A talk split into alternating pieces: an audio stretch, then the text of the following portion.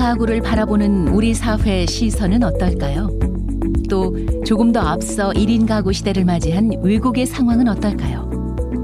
혼자 산다는 것에 대하여의 저자 사회학자 노명우 교수와 칼럼니스트 곽정은, 독일에서 온 다니엘 린데만, 그리고 이 프로그램을 제작 연출한 CBS 김다운 프로듀서, 1인 가구로 살아가고 있는 네 사람이 모여 자유로운 좌담 형식으로 1인 가구 시대에 대한 이야기를 나눠봤습니다. CBS 특집 다큐멘터리 확정된 미래 1인 가구 시대. 오늘 제4부 1인 가구에 대한 3인 3색 좌담 바보야 문제는 혼자가 아니야 편이 방송됩니다.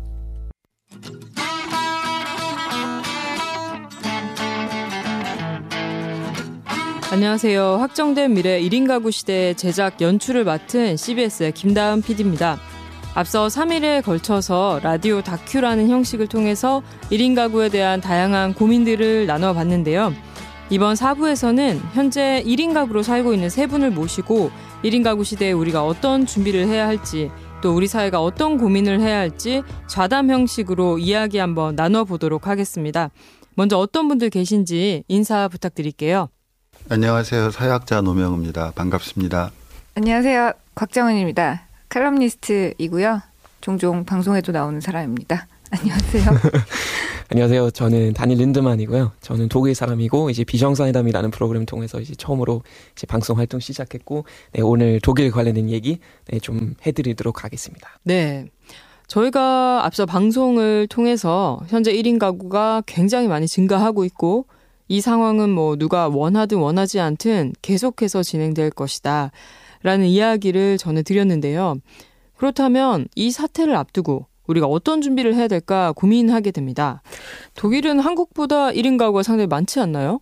상당히 더 많은 편이에요. 그러니까 음. 한국은 제 알기로는 한 27% 정도 된다고 얘기하는데 독일은 어, 평균적으로 지금 37% 정도 되거든요. 음. 그리고 대도시에서는 거의 40% 넘고요. 음. 근데 이제 보통 사람들이 생각하기는 젊은 사람들이 많이 이제 좀 혼자서 사는 그런 형태일 것 같은데 그거보다는 오히려 약간 노인 좀 나이 드신 분들이 혼자서 사는 경우들이 굉장히 많고요.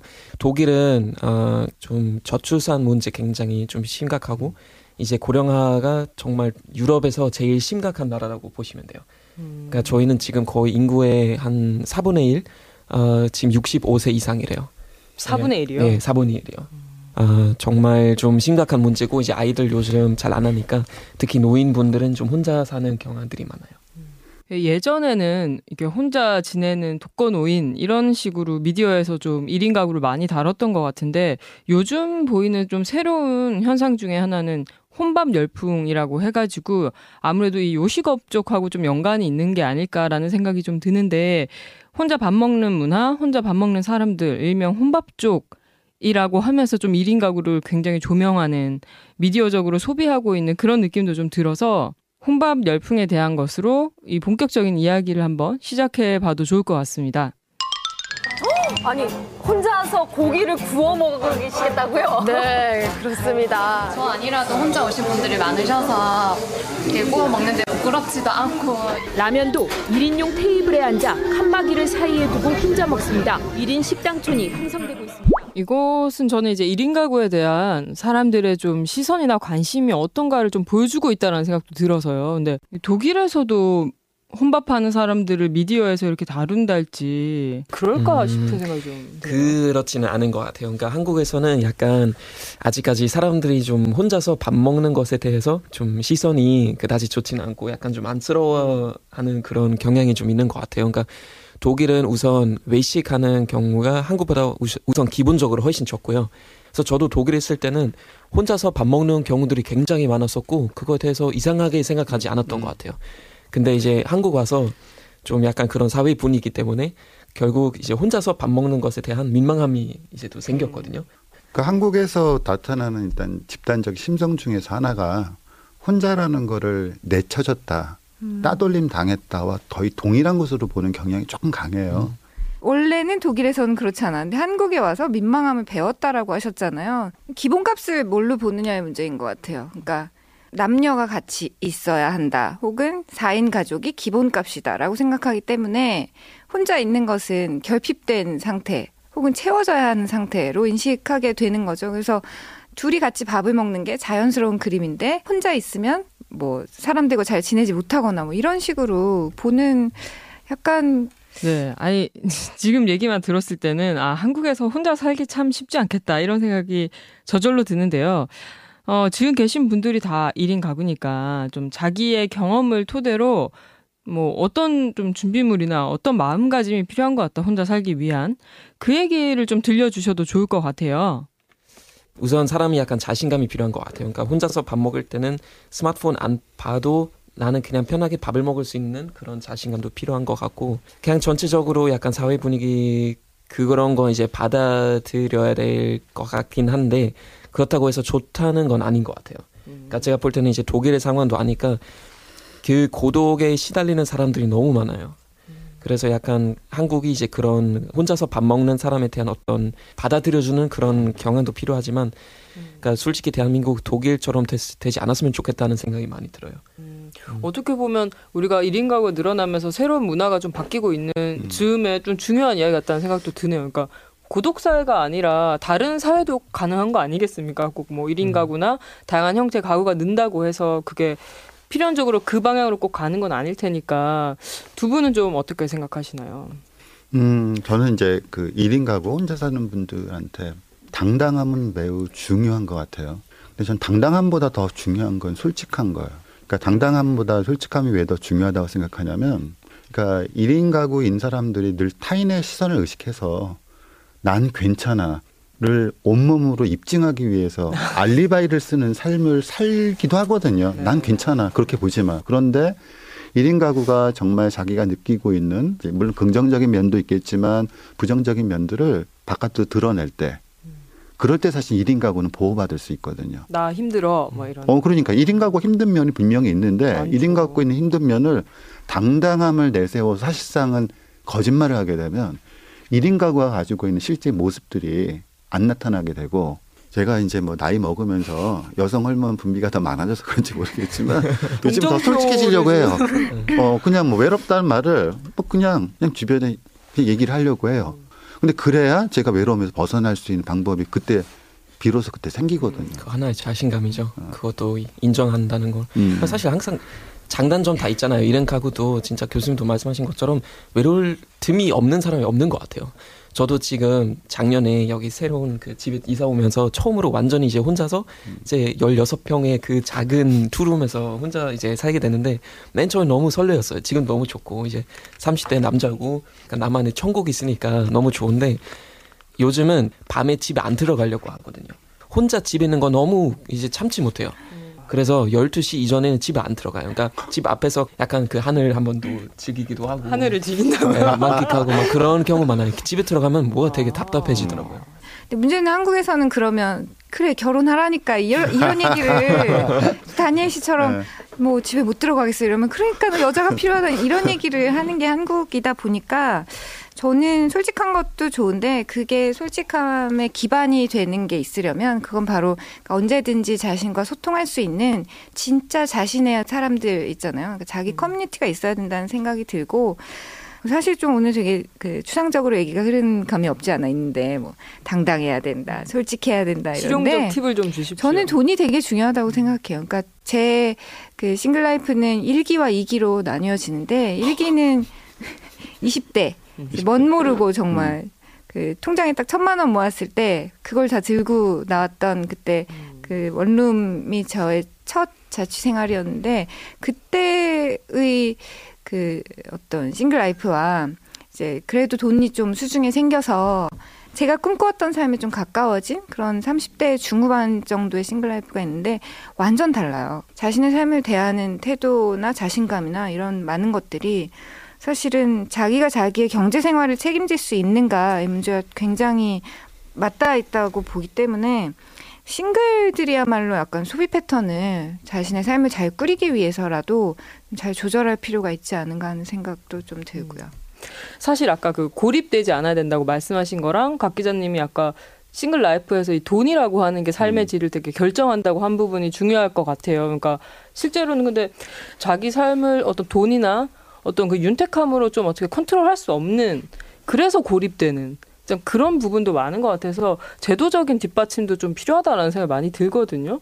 저는 그런 인식의 변화, 그러니까 제도의 변화가 뒷받침돼야 될 거라고 보는 게 함께 사는 커뮤니티의 중요성이 되게 대두될 거라고 보거든요. 지금 노년층들을 잃은 가구를 보면 정말 자기가 어디에 속해 있다고 말할 수 없을 정도로 그냥 되게 방치돼서 지내는 노년 인구가 많잖아요. 근데 저희 젊은 세대가 지금 나이가 뭐 앞으로 30년 정도 흐른다고 하면 또 똑같은 상황이 발생할 것 같은 거예요. 그래서 좀 1인 가구들끼리 같이 뭔가 소통할 음. 수 있는 그런 마을마다 하나씩 음. 이렇게 장소가 생긴다든지 혼자인 사람들도 같이 모이고 싶어 하기 때문에 그런 커뮤니티를 좀 나라에서 어떤 유형의 공간이 아니라 하더라도 좀 제도적으로 권장할 수는 있지 않을까 하는 생각이 음. 들어요.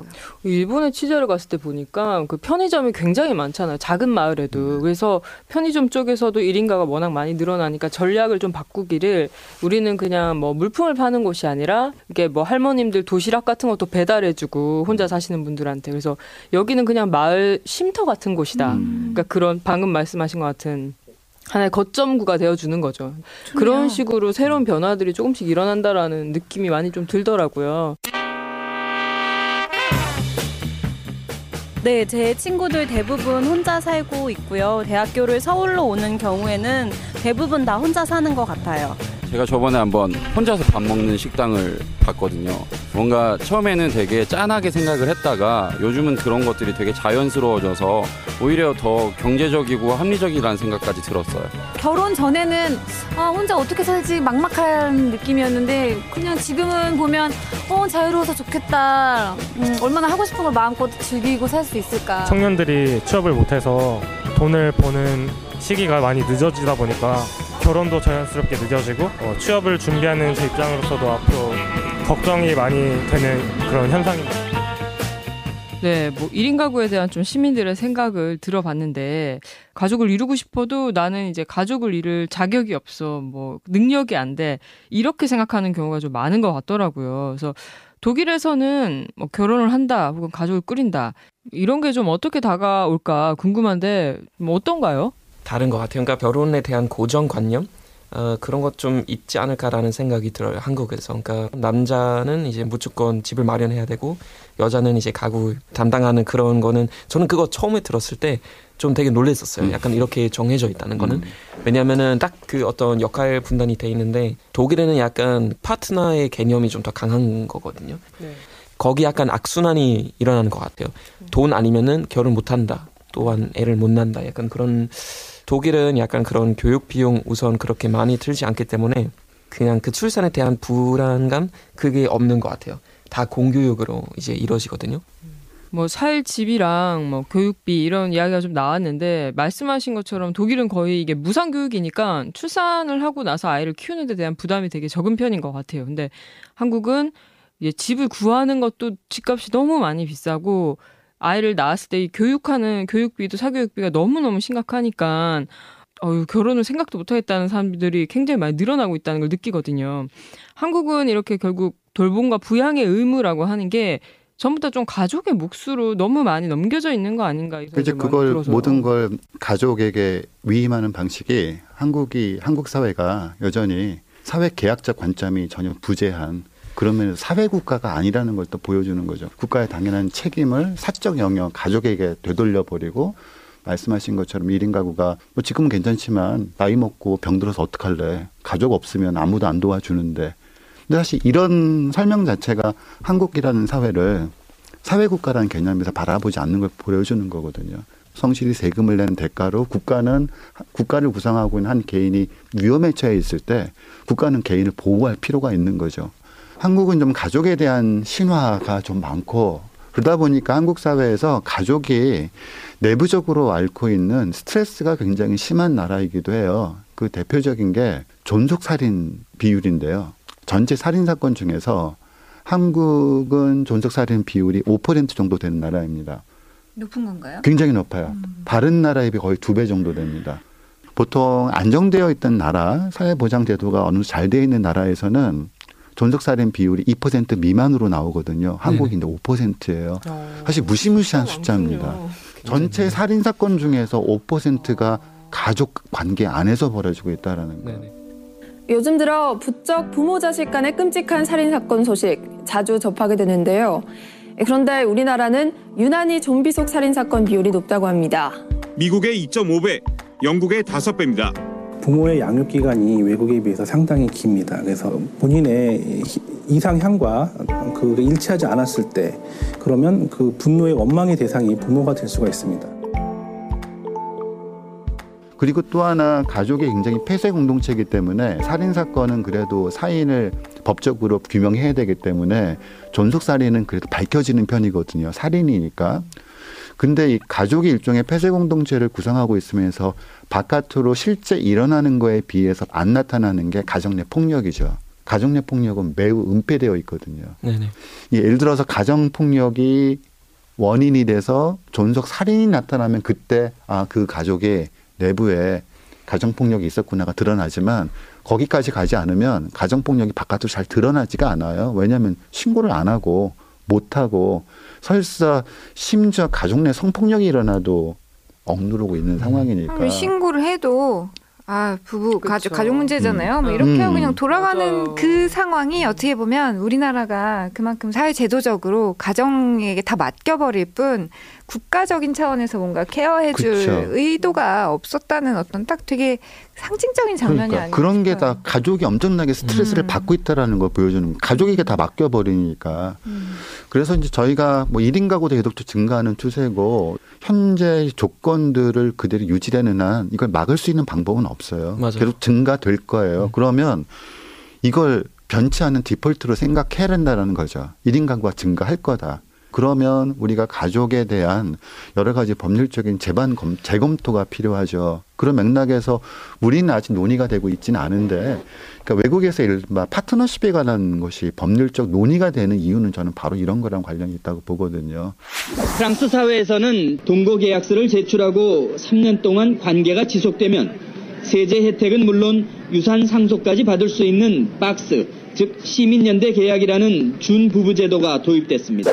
지금 모든 걸 가족을 해결하려고 하고 1인 가구가 발생하고 1인 가구에게 이런 위험한 미래가 예견된다. 그러면 당신이 알아서 결혼해서 가족을 꾸림으로써 당신의 문제를 해결하시오. 가족을 구성하는 것 이외에는 방법이 없습니다라고 만약에 국가가 얘기한다면 되게 무책임한 거고 가족은 인간이 구성할 수 있는 친밀한 공동체 중에서 한 가지 형태지 유일한 형태는 아니거든요.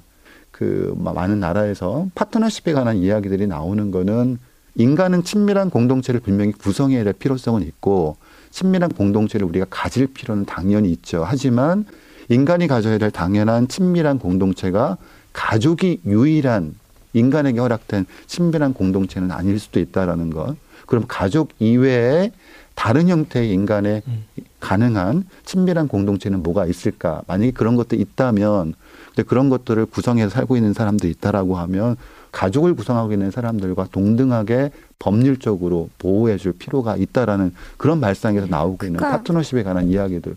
좋네요. 저는 그런 것 좀 제발 좀. 그러니까 다 끌어안을 수 있는 제도가 있어야 되는데 지금은 어떤 차원에서 결혼을 결심한 사람들이 아니면 나머지는 다 배제해버리는 그 구도로 사실 되게 비관적이에요. 왜냐하면 행복한 개인들이 있어야 결혼을 꿈꿀 수 있고 그 다음에 삶을 또 연합해서 살아보자 이런 생각을 하게 되는데 지금 한국은 굉장히 불행한 개인들이 만들어지고 있는 사회이기 때문에 나 혼자도 이렇게 벅찬데 결혼을 나 혼자도 이렇게 벅찬데 애를 뭐 이렇게 계산이 되어가고 있는 상황이거든요. 그래서 개인을 결혼을 아직 안 한 사람들로 볼 것이 아니라 행복해야만 하는 개인들로 생각하는 그런 제도적 장치들이 많이 마련될 때 그때야 비로소 사람들은 다시 결혼을 꿈꾸고 같이 행복해지는 삶을 선택하게 될 거라고 생각해요. 제가 드리고 싶, 마지막으로 하고 싶은 말은 어떤 거냐고 하면 가족은 끊임없이 변화하는 대상이거든요. 근데 우리가 현재 가족에 대해서 가지고 있는 표상은 예전의 관습에 의해서 만들어진 가족이에요. 여전히 드라마에 나오는 명절 때마다 식구들 모이고 다 함께 저녁 먹고 그건 30년 전, 40년 전에 있었던 가족의 형태들이죠. 근데 이제 우리가 지금 가지고 있는 가족에 대한 표상은 과거로부터 굉장히 규정받는 것들이 굉장히 크고 그 되게 노스텔지어적이에요. 옛날엔 그랬었는데 그래서 당연히 가족은 이래야만 한다. 근데 이제는 우리가 좀 관점들을 좀 바꿔서 모든 걸 과거의 관점에서 회고적으로 볼 것이 아니라 좀 미래의 관점에서 볼 필요가 있다라는 거죠. 미래 이렇게 변화한다는데 이렇게 변할 건데 그러면 우리에게 무엇이 필요하겠는가? 근데 그건 당연히 현재는 없는 거예요. 왜냐하면 지금 있는 건 과거에 있어 왔던 것들 뿐이니까요.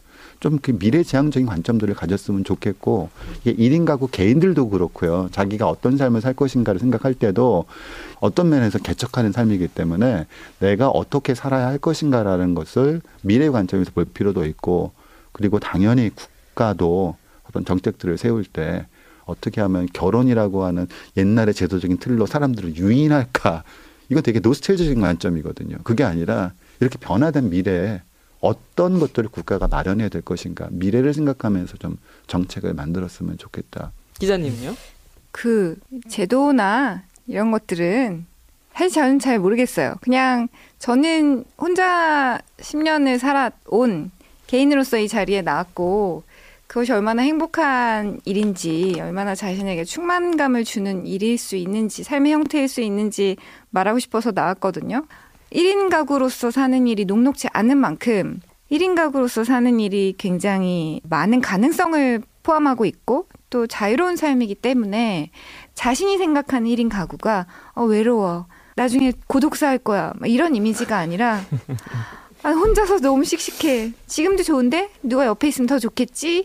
뭐 이런 식으로 자기 안에 어떤 정의가 달라지는 순간이 꼭 올 거라고 저는 생각해요. 개개인들이. 음. 그렇게 돼야 이제 1인 가구를 위해서 뭘 해주세요. 뭐 합시다. 우리 만듭시다. 이렇게 할 수 있게 되는 것이지. 아, 나 1인 가구야. 아, 혼자 밥 먹어. 초라해. 이런 생각으로는 정책 입안자들에게 뭘 해달라고 말할 수도 없게 된다고 저는 생각해요. 저도 이제 우리 이렇게 많은 얘기를 이제 나누는 끝에 약간 이런 생각 하게 되는 것 같아요. 그러니까 누가 혼자서 밥 먹거나 혼자 살기 때문에 아 그 사람이 친구 없나 그 사람이 무슨 성격 문제 있나 약간 이런 생각 안 했으면 좋겠다는 예, 음. 생각이 들고요. 근데 그냥 동시에 또 개인적으로 이제 독일 어떤 현상도 보고 한국 어떤 현상도 보기 때문에 가족의 가치를 또 우리 잊지 않았으면 좋겠다는 생각도 들어요. 음. 그러니까 사람이 이제 혼자서 행복하게 살 수도 있고 어, 그것도 의식적으로 적극적으로 결심하면 그것도 충분히 괜찮다고 생각하는데 근데 약간 어떤 가족의 어떤 가치 있고 그리고 좀 더 현실적으로 생각했을 때도 어떤 나라의 문제는 솔직히 아이를 계속 낳아야 음. 나라가 돌아가요. 그러니까 그래서 기본적으로 우리 가족의 가치도 같이 안 잊었으면 좋겠다는 생각도 들어요. 음. 결혼도 하고 복지 좀 더 개선되면 좀 더 약간 외로움에 대한 고, 걱정, 뭐 고독 사회에 대한 걱정 우리는 버려도 될, 되지 않을까라는 생각이 들어요. 그 한 가지 꽃으로만 이루어진 꽃밭과 여러 가지 꽃이 피어진 꽃밭을 비교할 때 아름다운 꽃밭은 당연히 여러 가지 꽃이 있는 꽃밭이 아름다운 거죠. 꽃밭을 공동체로 본다면 개인이 커져야만 커진 개인들이 모여서 공동체를 이루어야만 그 공동체가 의미 있는 공동체가 될 텐데 똑같은 꽃끼리 모여서 어떤 꽃이 더 예쁜가 좀 그런 관념들을 좀 벗어 던졌으면 좋겠다. 뭐 가족의 가치를 폄하하거나 그런 건 전혀 아니지만 가족은 너무 중요한 사회 구성 단위이지만 가족이 아니면 다 아무것도 아닌 것으로 치부해버린 그런 수십 년이 흘러온 한국 사회가 지금 어떤지 우리가 한 번쯤 지켜봐야 한다고 생각해요. 만약 그것이 제대로 작동했다면 지금 한국의 모습은 아닐 거라고 생각해요. 수많은 사람들이 마음이 아프고 또 서로 관계 속에서 빈곤함을 느끼고 자살률이 1위이고 뭐 이런 상황으로 오지 않았을 거라는 생각이 들거든요. 그러니까 약간 대안적인 가족에 대한 모델 그리고 제도적인 변화 이런 것들이 없으면 사실 한국이라는 열차는 어떤 면에서 그냥 내리꽂히는 롤러코스터를 탔다고밖에 저는 생각되지 않는 부분이 있어요. 음. 사실 이런 이야기를 하는 것 자체도 우리 사회가 결국은 더 좋은 모습으로 좀 나아가자라고 하기 위해 어떤 담론들이 필요한가를 이제 찾아가는 과정인 것 같습니다. 방송을 들으신 분들 역시 오늘의 대화를 듣고 한 번쯤 이 주제에 대해서 좀 생각해 볼 수 있는 계기가 됐다면 너무나 좋을 것 같습니다. 방송과 관련해서 의견이 있으신 많은 청취자 분들께서는 저희 CBS 게시판을 통해서 의견을 남겨주시면 좋을 것 같습니다. 오늘 확정된 미래 1인 가구 시대 마지막 4부를 함께 해주신 세 분 감사합니다. 감사합니다. 네, 감사합니다. CBS 특집 다큐멘터리 확정된 미래 1인 가구 시대. 지금까지 제4부 1인 가구에 대한 3인 3색 좌담 바보야 문제는 혼자가 아니야 편을 보내드렸습니다. 이 프로그램은 방송통신위원회 방송통신발전기금을 지원받아 제작한 것입니다.